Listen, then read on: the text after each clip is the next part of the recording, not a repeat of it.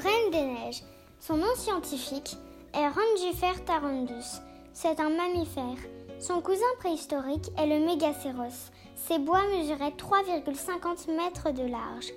Son plus petit cousin est le Pudu. Il vit en Amérique du Sud et est haut comme un petit chien. Ses bois sont juste deux petites cornes.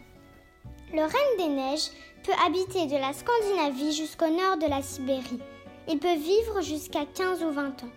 Le mâle pèse 150 kg et la femelle 100 kg. Le renne des neiges peut mesurer jusqu'à 120 cm.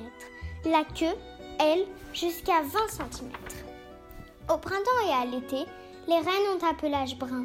À l'automne et à l'hiver, leur pelage est blanc. Dès l'automne, les rennes trouvent leur nourriture sous la neige. En hiver, les bois du renne ont bien poussé. Ils sont couverts de velours.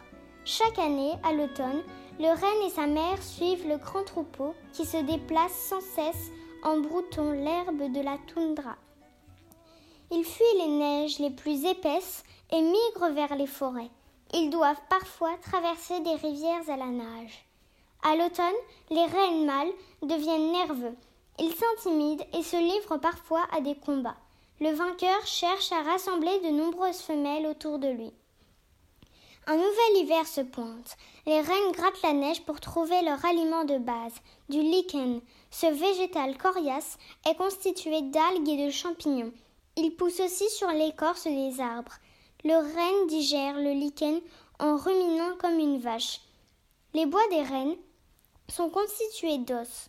Ceux des femelles sont plus petits que ceux des mâles.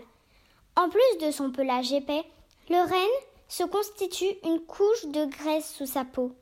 Les oreilles et le museau se protègent du froid grâce à une couche de poils.